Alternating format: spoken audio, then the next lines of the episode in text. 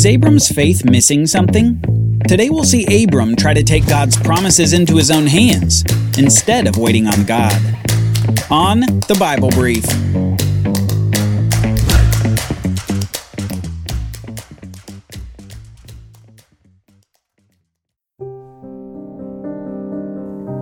Abram isn't getting any younger.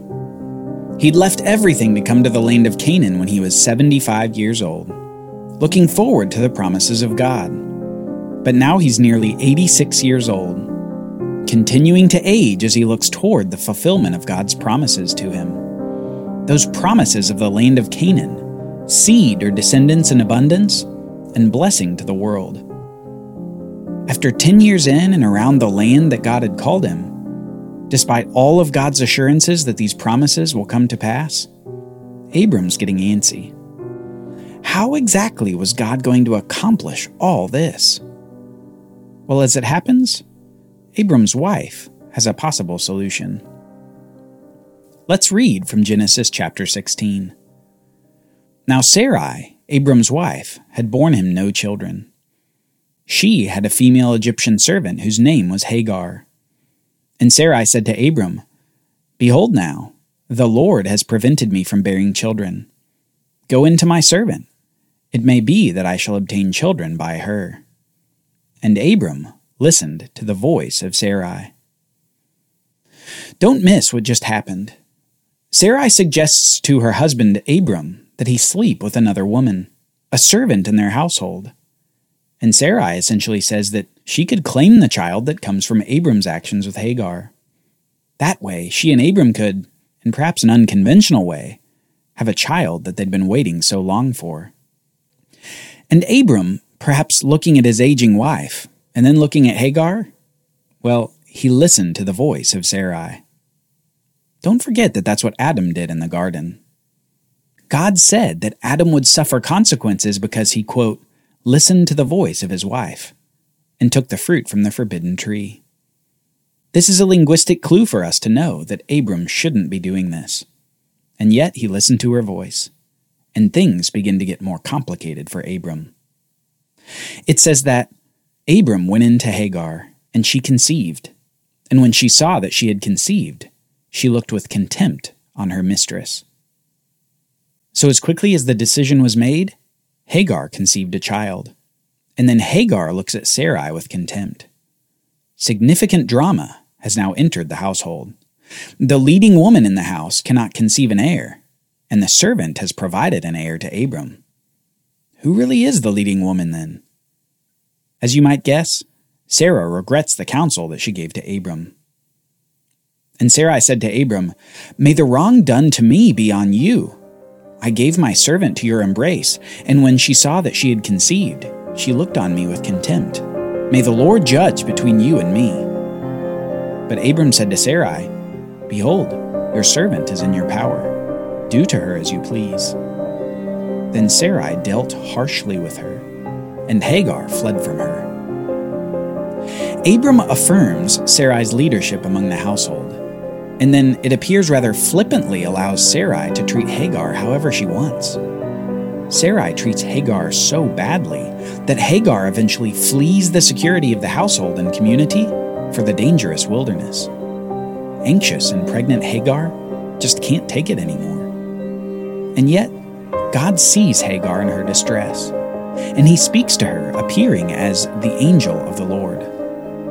It says this the angel of the Lord found her by a spring of water in the wilderness. And he said, Hagar, servant of Sarai, where have you come from and where are you going? She said, I am fleeing from my mistress Sarai. The angel of the Lord said to her, Return to your mistress and submit to her. The angel of the Lord also said to her, I will surely multiply your offspring, so that they cannot be numbered for multitude. And the angel of the Lord said to her, Behold, you are pregnant, and shall bear a son. You shall call his name Ishmael, for the Lord has listened to your affliction. He shall be a wild donkey of a man, his hand against everyone, and everyone's hand against him, and he shall dwell over against all his kinsmen. God graciously provides Hagar with promises about this child from Abram that she carries within her. He speaks of the multitude that will come from her son, and he also speaks of the character of his offspring, that they will be against everyone else.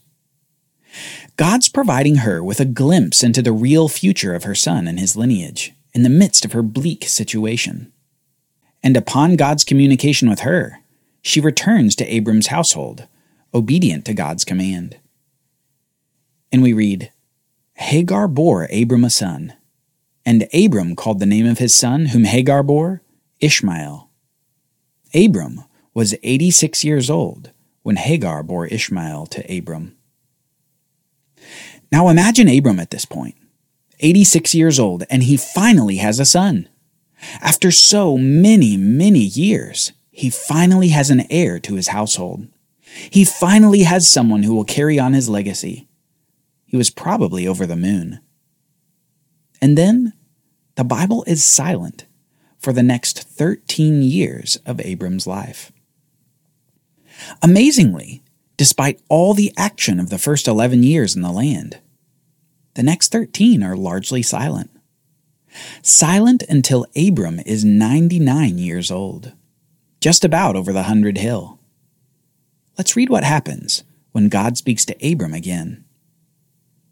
When Abram was 99 years old, the Lord appeared to Abram and said to him, I am God Almighty. Walk before me and be blameless, that I may make my covenant between me and you and may multiply you greatly. Then Abram fell on his face, and God said to him, Behold, my covenant is with you, and you shall be the father of a multitude of nations. No longer shall your name be called Abram, but your name shall be Abraham for I have made you the father of a multitude of nations. Twenty four years after Abram entered the land, God is giving him a new name, in further confirmation of the promises that he'd given since the beginning.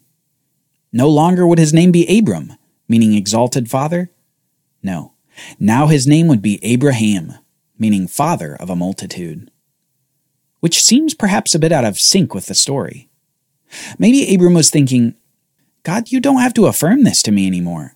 I already have Ishmael. I have a son. I get it. Through Ishmael, all these things will happen. But God keeps affirming and expanding his promises. He says, I will make you exceedingly fruitful. I will make you into nations, and kings shall come from you.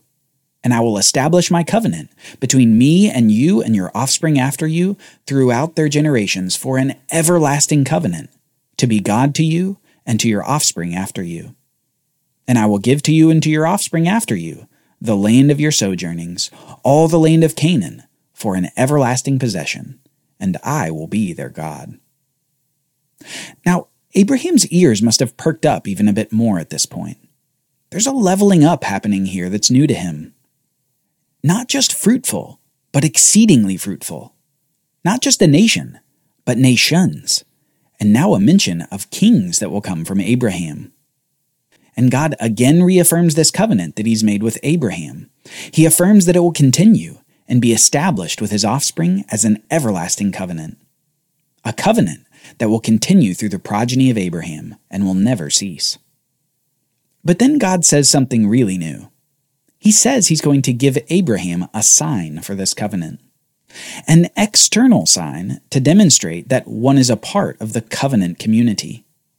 Just like Noah got the rainbow as a sign for the Noahic covenant, so God is giving a sign to Abraham for the Abrahamic covenant. And God said to Abraham, As for you, you shall keep my covenant, you and your offspring after you throughout their generations. This is my covenant which you shall keep, between me and you and your offspring after you Every male among you shall be circumcised. It shall be a sign of the covenant between me and you. He who is eight days old among you shall be circumcised, every male throughout your generations. Any uncircumcised male who is not circumcised shall be cut off from his people. He has broken my covenant. Now, you can look up exactly what this entails if you want those sort of details, but ultimately we should notice that this sign given to Abraham is a sign of faithful obedience. As the community continues to believe the promises of God to Abraham, they are to circumcise every male child on the eighth day after his birth. It's no wonder that for all these promises about offspring, that the sign itself would have to do with the means of producing those offspring. But what God says next is so shocking to Abraham that he actually begins to laugh at the thought of it. Listen to this. And God said to Abraham, As for Sarai your wife, you shall not call her name Sarai, but Sarah shall be her name.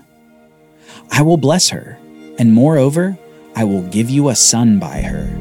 I will bless her, and she shall become nations. Kings of people shall come from her. Then Abraham fell on his face and laughed, and said to himself, Shall a child be born to a man who is a hundred years old? Shall Sarah, who is ninety years old, bear a child? Abraham is in amazement and shock at what God has just said. Sarai, or rather Sarah, is going to have a son. Sarah is going to have a son? At 90 years old? But didn't Abraham already have a son? And Abraham said to God, Oh, that Ishmael might live before you. God said, No, but Sarai your wife shall bear you a son, and you shall call his name Isaac. I will establish my covenant with him as an everlasting covenant for his offspring after him. As for Ishmael, I have heard you. Behold, I have blessed him, and will make him fruitful and multiply him greatly. He shall father twelve princes, and I will make him into a great nation. But I will establish my covenant with Isaac, whom Sarah shall bear to you at this time next year. Imagine the monumental shift that occurs for Abraham in this moment. He'd been thinking for the last 13 years that Ishmael would be the one through whom God would make his promises come to pass. Through his son from Hagar, he thought that things on the seed front of the promise were sorted. But no. Here we see emphasized that God himself will accomplish his promises. Not Abraham, not Sarah, not Hagar. No one could allow a 90 year old woman to conceive except God. And no one would inherit the promises of the covenant except the child that God had chosen Isaac. God says, I will establish my covenant with Isaac. Abraham's effort with Hagar only complicated things that didn't need to be complicated. Abraham, the man of faith, had a severe lapse in judgment and a severe misunderstanding of God's power and plan. But now, now he seems to get it. It won't be through Ishmael, it will be through Isaac, God's chosen son of the elderly barren woman, the son of his own wife Sarah, the miracle son who only God could provide.